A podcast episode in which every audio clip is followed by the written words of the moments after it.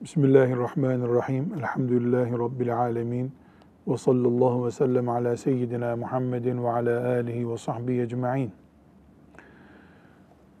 Riyazu's Salihin'in yüz doksan sekizinci hadis-i şerifinde İmam Nevevi rahmetullahi aleyh bir hadis-i şerif üzerinden emri bil ma'ruf ve nehy anil münkerin dindeki yerini, Müslüman toplumu için maliyetini izah etmektedir. Bu bölümde emri bil ma'ruf ve nehy anil münker vazifesini, yani iyiliği emredip kötülükten alıkoyma vazifesini anlatıyor. Bu vazifenin önemini getirdiği hadislerle ve başında okuduğumuz ayetlerle bize izah ederken bu dinin, yani emri bil maruf ve nehy anil münker, dinin önemli bir parçasıdır. Allah'ın emirlerinden bir emirdir diye izah etmişti. Şimdi buradaki hadis-i şerifte İsrail oğullarına ait bir görüntüyü Resulullah sallallahu aleyhi ve sellem Efendimiz bize tarif ediyor. Biz bu hadis-i şerifi dinleyeceğiz ama dinlemekle kalmayıp bu yaşadığımız toplum açısından bizim iyilikleri emretme, kötülükleri engellemedeki görevimizin neye mal olacağı açısından tefekkür edeceğiz inşallah. Anlaşılması kolay olsun diye uzunca bir hadis-i şerif, ben özetleyeyim. Resulullah sallallahu aleyhi ve sellem Efendimiz İsrail oğullarına ait bir görüntüyü şöyle tasvir ediyor. Bir kötülük yapılırdı. O kötülüğü yapan insanların yanından o yapılan şeyin haram olduğunu bilen alim bir insan geçerdi. Onlara yapmayın, bu yaptığınız kötüdür, günahtır derdi. Tabii ki bir kere de bir alimi kimsenin dinleyeceği yok. O da işine giderdi ya da ibadetine nereye gidiyorsa giderdi. Ertesi gün o yapmayın diye ikaz ettiği insanlar aynı yerde oturmuşlar, aynı işi tekrar yapıyorlar. Alim de yine oradan geçiyor. Dün geçerken yapmayın bunu diye ikaz etmişti. Dinlememişlerdi. Bugün de nasıl olsa dinlemeyecekler diye onları kendi haline bırakıp bir şey uyarmadan çekip gidermiş. Alimin vazifesi kötülük kalkana kadar mücadele etmek. Haber bülteni okur gibi bir kere söyleyip çekip gitmek değil. O alimin görevi değil. Alim, Allah'ın emirleri yerine gelinceye kadar, Allah'ın yasakları kalkıncaya kadar mücadele edecek. Söyleyecek, söyleyecek, söyleyecek. Nehy anil münker yapacak. O İsrailoğlunun alimi ise böyle yapmamış. Dün söyledim, dinlemediler demiş.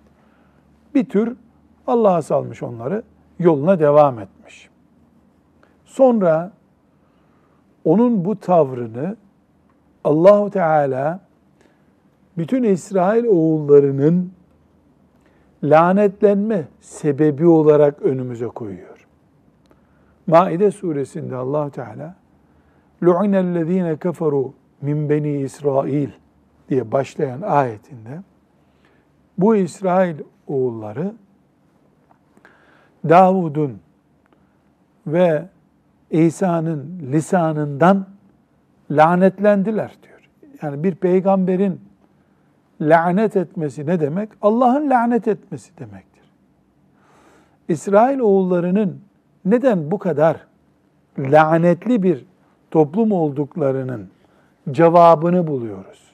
Çünkü onlar, bu lanet hak etmiş insanlar, birbirlerinin kötülüklerini engellemiyorlardı.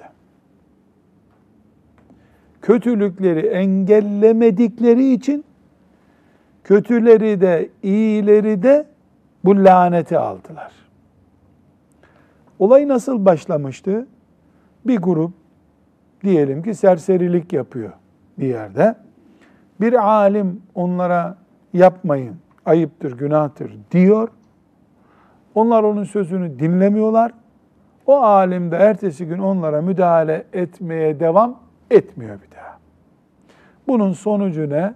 Bunun sonucu lanetli bir toplum olmak. İşte Nevevi rahmetullahi aleyh, Resulullah sallallahu aleyhi ve sellemin bu ikazını buraya hadis olarak kaydediyor. Neden? Çünkü biz İsrail oğullarının eski ümmetlerden birisinin kör taklidini yapacak bir ümmet değiliz. Onların tarihi bizi çok da ilgilendirmiyor. Ama ders çıkaracağız. Bizde de alimler, bilenler yanlış işlere müdahale etmezlerse ya da bir gün müdahale eder, ondan sonra da bir daha ilgilenmezlerse bu toplumun, Müslüman toplumda olsa akıbetinin böyle olacağını hadis-i şerif bizzat söylüyor. Şimdi hadis-i şerifin tercümesi biraz uzunca. Bu tercümeyi dinleyelim. Kendimize İsrail oğullarından ders çıkarmayı Allah bize nasip etsin diye dinleyelim. Hafız Salih Efendi okuyuver. İbn Mes'ud radıyallahu anh'ten rivayet edildiğine göre Resulullah sallallahu aleyhi ve sellem şöyle buyurdu. İsrailoğulları arasında dinden sapma ilk defa şöyle başladı. Bir adam bir başka adama rastlar ve bana baksana, Allah'tan kork ve yapmakta olduğun şeyi terk et. Çünkü bu sana helal değildir derdi.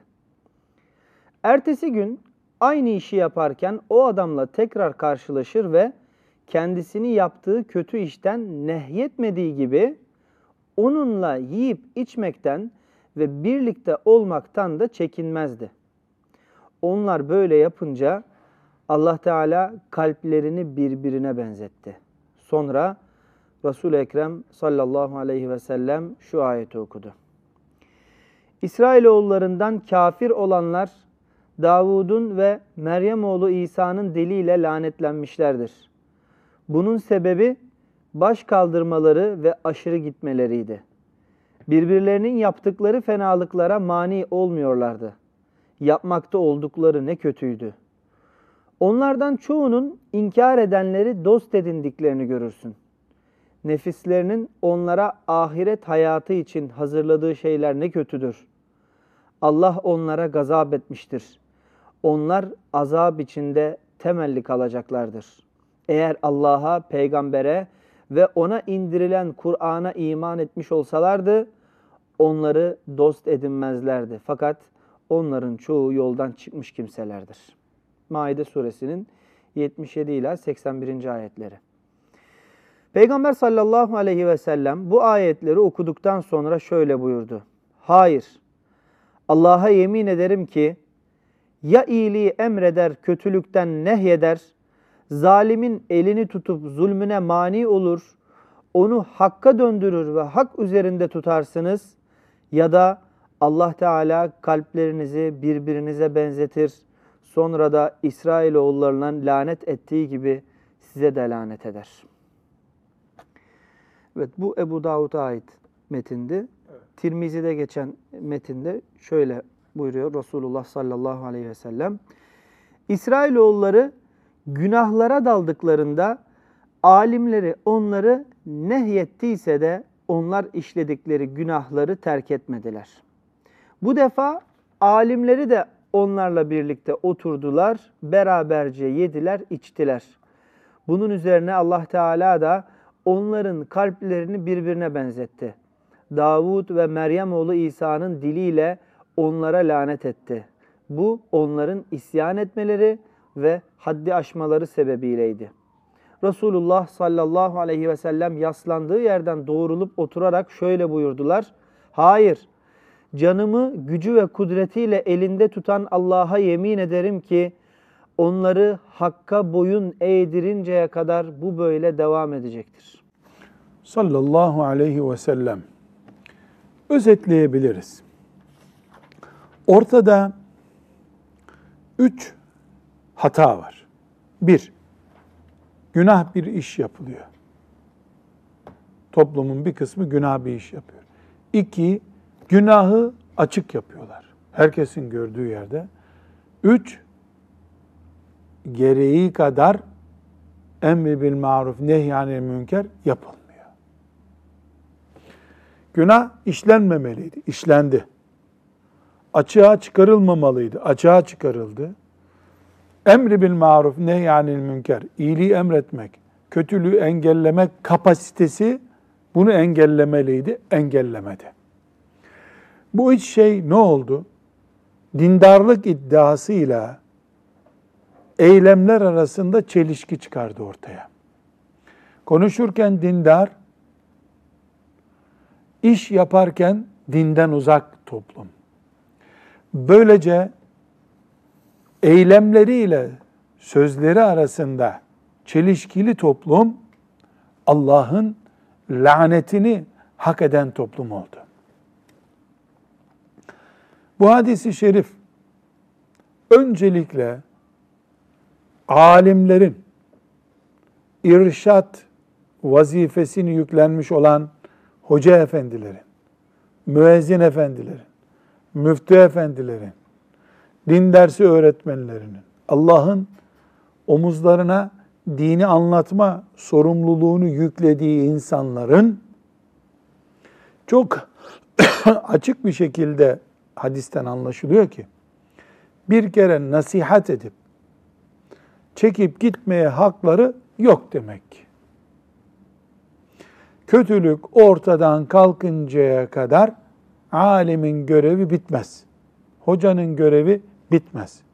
Cuma namazında anlattım, hutbede okudum demek asla yeterli olmaz.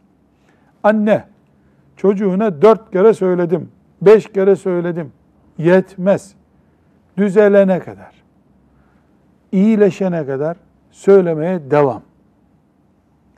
Aksi takdirde Resulullah sallallahu aleyhi ve sellemin tehdidi var. Nedir o tehdidi? Size de Allah azap eder. Bu azap nedir? Kalplerin benzeşmesi. Bu hadiste bir farklı ifadeye rastladık. Kalplerini birbirine benzetti buyuruyor. Şimdi kalemi alıp bunu not etmemiz lazım. Bir önceki hadis-i şerifte, önce okuduğumuz hadiste, Allah size azap eder, duanız kabul olmaz buyurmuştu. Şimdi ise kalplerinizi birbirine benzetir buyuruyor. Bu benzetmeden ne anlıyoruz? İki sınıf insan var Müslüman toplumda. Birincisi alkol alabiliyor, zina yapabiliyor, faiz, zehir olduğu halde yiyebiliyor, namaz kılmayabiliyor, oruç tutmayabiliyor. Yani böyle bir güruh var. Bunların kalpleri kapkara. Neden? Faiz yiyor, namaz kılmıyor, zina ediyor, hırsızlık yapıyor, rüşvet alıyor. Bunun kalbinin rengi belli. Allah'tan kopuk bir kalp bu. Birinci grup bu. İkinci grup kim? Alimdir. Alim değilse namaz kılıyordur, oruç tutuyordur, alkolün adını duymaktan nefret ediyordur, faizden kaçıyordur. Mümin. Alim olması da şart değil. İyi bir mümin. Bunlar da var toplumda. Allah kalpleri iyi olan bu bembeyaz kalplileri, Allah'la bağlantılı kalplileri kendi dinini yaşayan kulları olarak görüyor.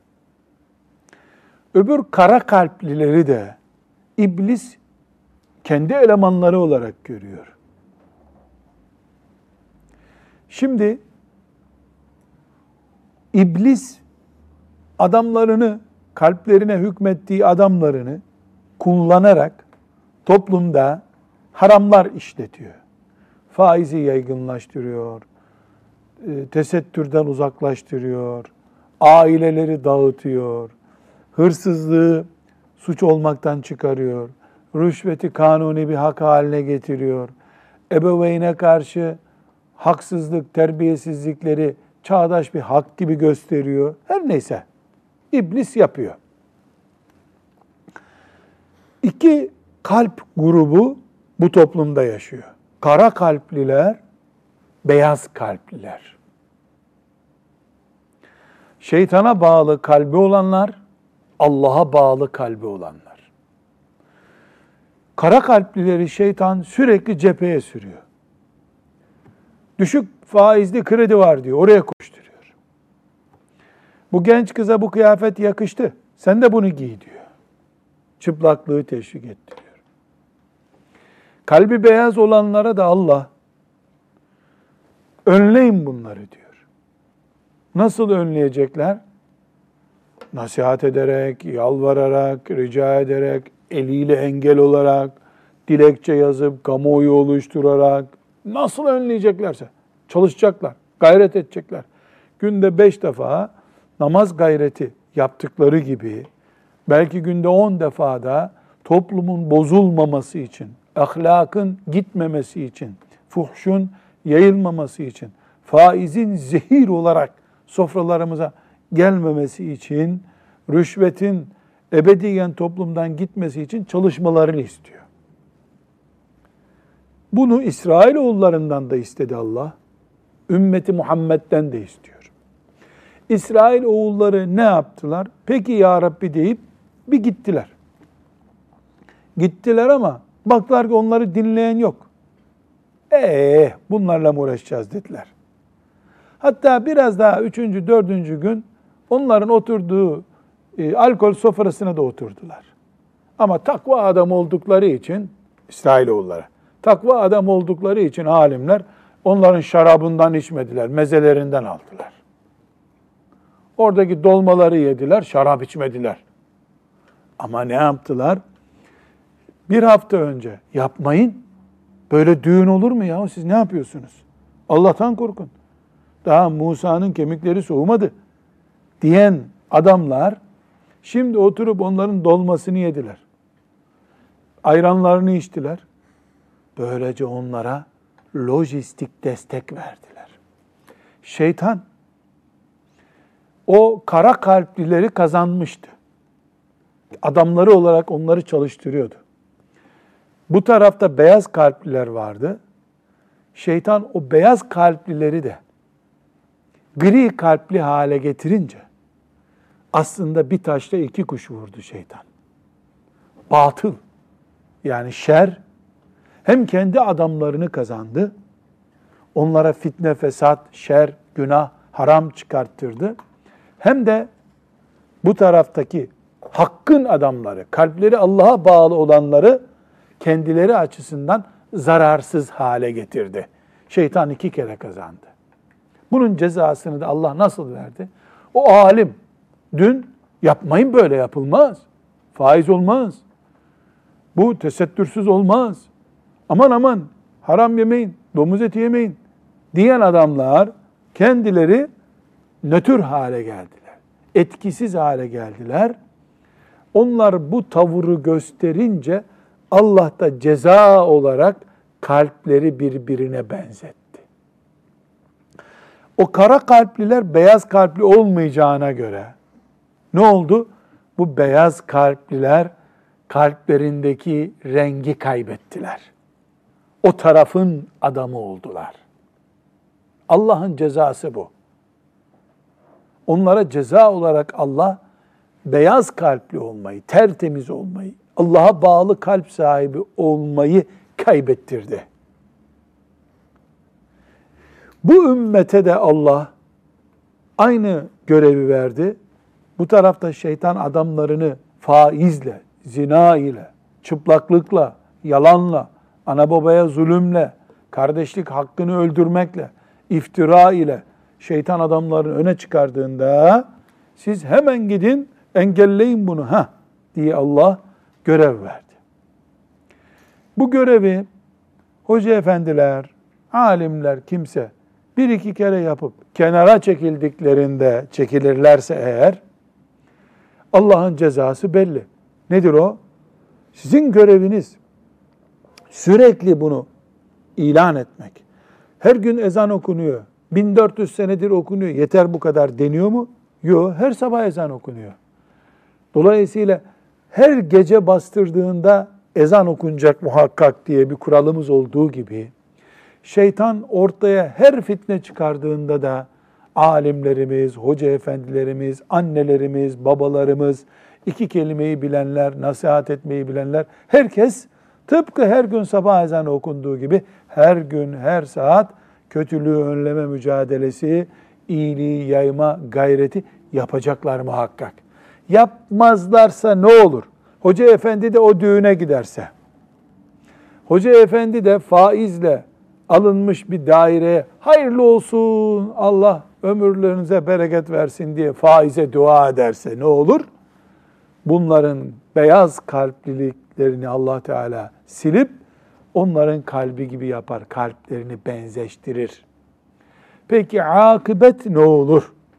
Nauzu billah. Tehlikeli boyutu da orası zaten. Akıbet çok kötü olur.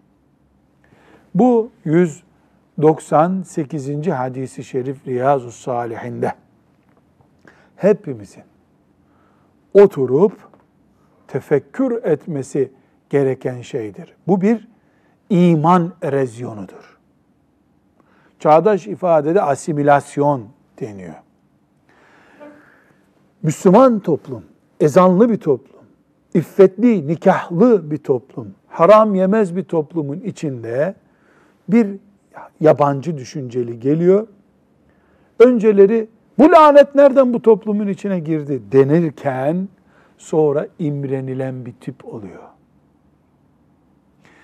Bir düğünde, tesettürlü kadınların düğününde bir hoca efendinin, hacı efendinin, iyi bir Müslümanın kızının düğününde bir tane şirret biri geliyor. Güya o da tesettürlü ama yüzde beş öbürlerine göre tesettürü esnetmiş bir kıyafetle geliyor. Genç kızlar, aa bunu nereden aldın? Ne kadar yakışmış sana diyor. Annesi diyor ki, kızım o tesettür değil ama diyor. Anne tam da çıplaklık değil ama, yok yok kızım o tesettür değil diyor. Eve geliyorlar.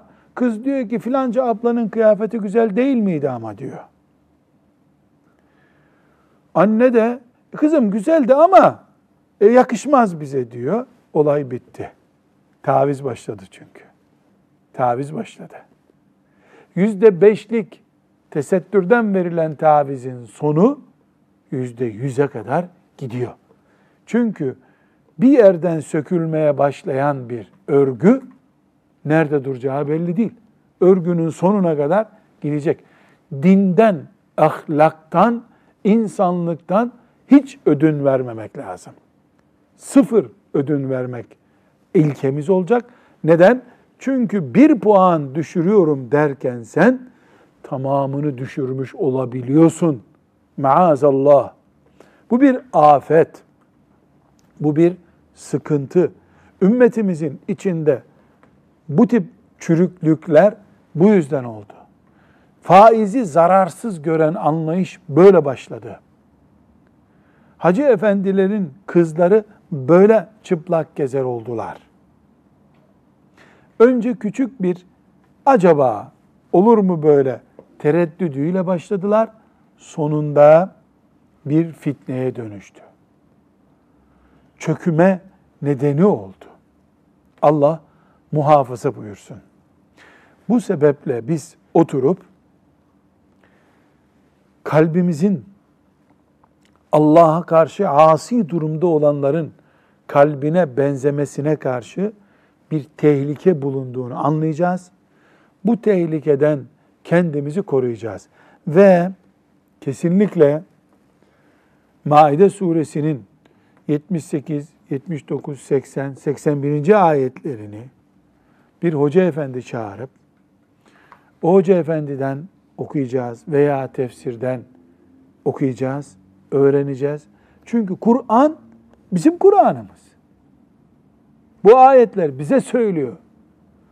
İsrailoğullarını anlatıyor Allah, akıbetlerini hatırlatıyor, bize söylüyor.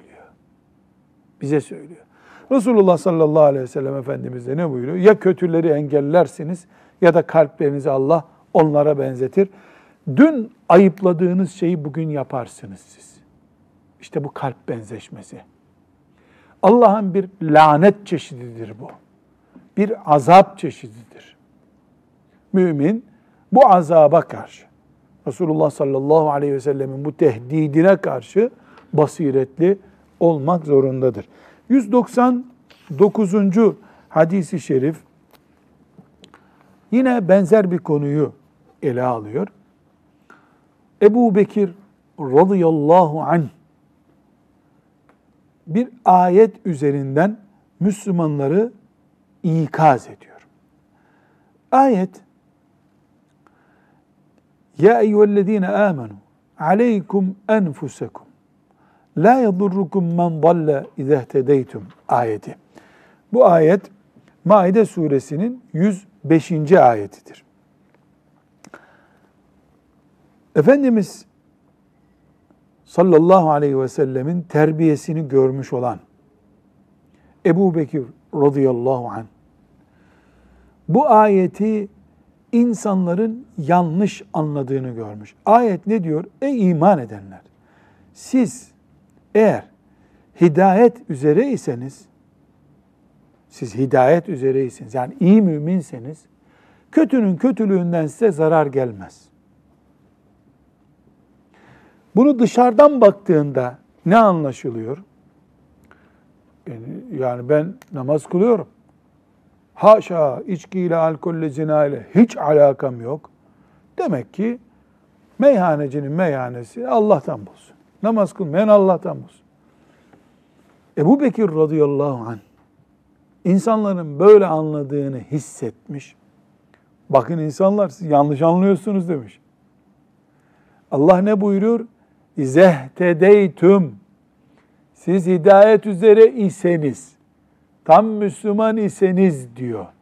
Emri bil ma'ruf Allah'ın emirlerinden bir emir değil mi? Nehy anil münkeri Allah emretmiyor mu? Biz hiç namaz kılmayan birine hidayet üzere bir Müslümandır diyebiliyor muyuz? Oruç tutmayan birine hidayet üzere bir Müslümandır diyebiliyor muyuz? Denir mi? Denmez. Oruç tutmuyor adam. Emri bil ma'ruf ve nehy anil münker de Allah'ın namaz gibi, oruç gibi bir emri. Onu yapmayan hidayet üzere değil ki. O zaman ayetin aslı nasıl? Ey müminler!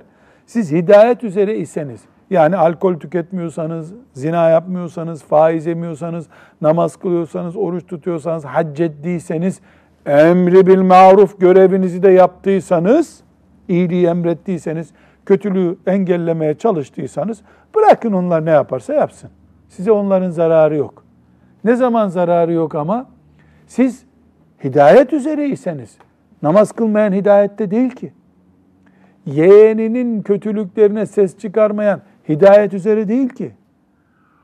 Diye Ebu Bekir as-Sıddık radıyallahu anh ikaz etmiş. yüz doksan dokuzuncu hadis-i şerif Riyazu's Salihin'de. Bu hadis-i şerifin tercümesini okuyalım Hafız Salih. İnşaallahu Teala e, bu ayeti doğru anlamak ve gereğini de yapmak bize nasip olur. Buyur oku. Ebu Bekir es-Sıddık radıyallahu anh şöyle dedi. Ey insanlar! Şüphesiz siz şu ayeti okuyorsunuz. Ey iman edenler! Siz kendinize bakın. Doğru yoldaysanız sapıtan kimse size zarar veremez. Hepinizin dönüşü Allah'adır. İşlemekte olduklarınızı size haber verecektir. Oysa ben Resulullah sallallahu aleyhi ve sellemi şöyle buyururken işittim. Yani siz bu ayeti okuyorsunuz, kimseye karışmıyorsunuz. Ama ben Peygamber sallallahu aleyhi ve sellemin şöyle buyurduğunu işittim. Şüphesiz ki insanlar zalimi görüp de onun zulmüne engel olmazlarsa Allah'ın kendi katından göndereceği bir azabı hepsine umumileştirmesi yakındır. Bu hadis Ebu Davud, Tirmizi ve İbn Mace'nin rivayet ettiği bir hadis-i şeriftir. Özeti neydi? Tekrar edelim. Kur'an-ı Kerim'de bir ayet var. Siz kendinizi düzeltmeye bakın. Doğru yolda iseniz siz, kötülerin kötülüğü size zarar vermez. Bu ayeti insanlar nasıl anlamaya başlamışlar? Ben namazımı kılıyorum, kılmayandan bana ne? Şeklinde anlamışlar. Ebu Bekir radıyallahu anh ise bunu yanlış anladıklarını ikaz etmiş. Neden? Çünkü zalimin zulmünü engellemek diye bir görev var. Bu görevi de Allah kullarına vermiştir. Sen Allah'ın bu görevini yok saydıktan sonra nasıl kendine bakacaksın, doğru yolda olduğunu düşüneceksin ki?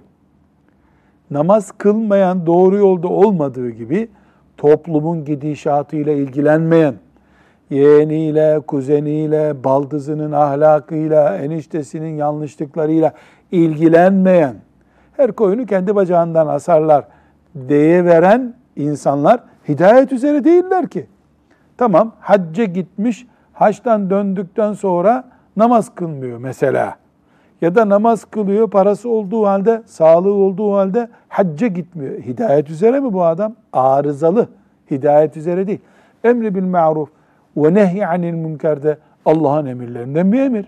Onu yapmayınca sen maşallah çok salih, müttaki bir adam olamazsın ki. Kendin arızalısın diye ikaz etmiş. Buradaki Resulullah sallallahu aleyhi ve sellem Efendimizin sözünden şüphesiz ki insanlar zalimi görüp de onun zulmüne engel olmazlarsa, zalim elini kolunu sallayarak dolaşabilirse ezan okunan bir şehirde hırsız olur, rüşvetçi bir memur olur, yalan konuşan biri olur, babasına el kaldırmış nasipsiz bir delikanlı olur. Bu Müslümanların ticarethanelerine girebiliyorsa, çay ocaklarında gelip çay içebiliyorsa, böyle bir arıza varsa zalim engellenmiyor demektir. Zalim engellenmesi Allah kendi katından göndereceği bir azabı hepsine umumileştirir. Umumileştirir. Yani bu suçu yüz kişi işler. Bir milyonluk bir şehirde azabı bir milyon görür. E nasıl oluyor? Şöyle oluyor. Bir milyon nüfus yüz tane rüşvetçiyi nasıl ıslah edemez? Yüz tane alkol kullananı nasıl böyle gözleriyle kontrol altında tutamazlar? Hiç mi cami imamı yok? Hiç mi hacca giden mümin yok? Hiç mi Kur'an bilen mümin yok? Var. Camiler doluyor. Ne işe yarıyor bu camileri dolduranlar? Ramazanlarda iftar edenler ne işe yarıyor?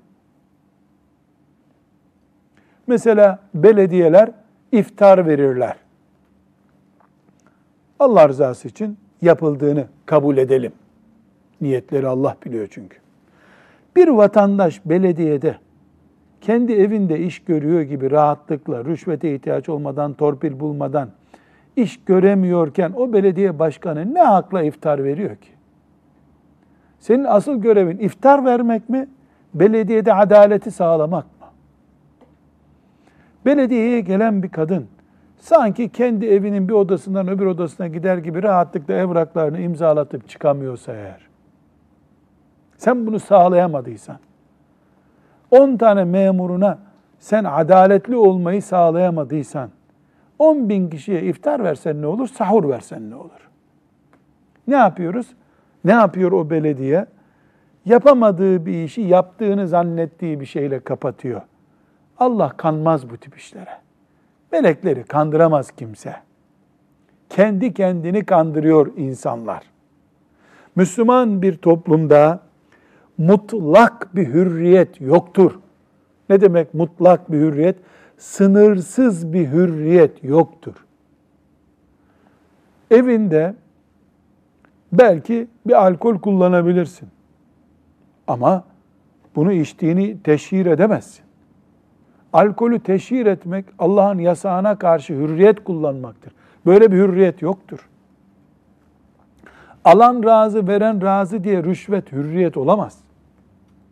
Mutlak hürriyet, sınırsız hürriyet yoktur. Allah'ın şeriatına göre sınırlandırılmış hürriyet vardır. Çünkü biz kuluz, hürüz ama insanlar olarak birbirimize karşı hürüz. Allah'a karşı hür değil, kuluz. Allah'ın kullarıyız ama insanlar olarak birbirimize hür bakarız. Hür davranırız. Fakat bu hürriyette anne babaya karşı kullanılabilir bir hürriyet değildir. Anne baba gene seni sınırlayacak. Çünkü ananın babanın rızası Allah'ın rızasıdır. Özeti nedir bu işin? Müslümansa bir toplum, o toplumda zalim karşısında Müslümanları bulacak.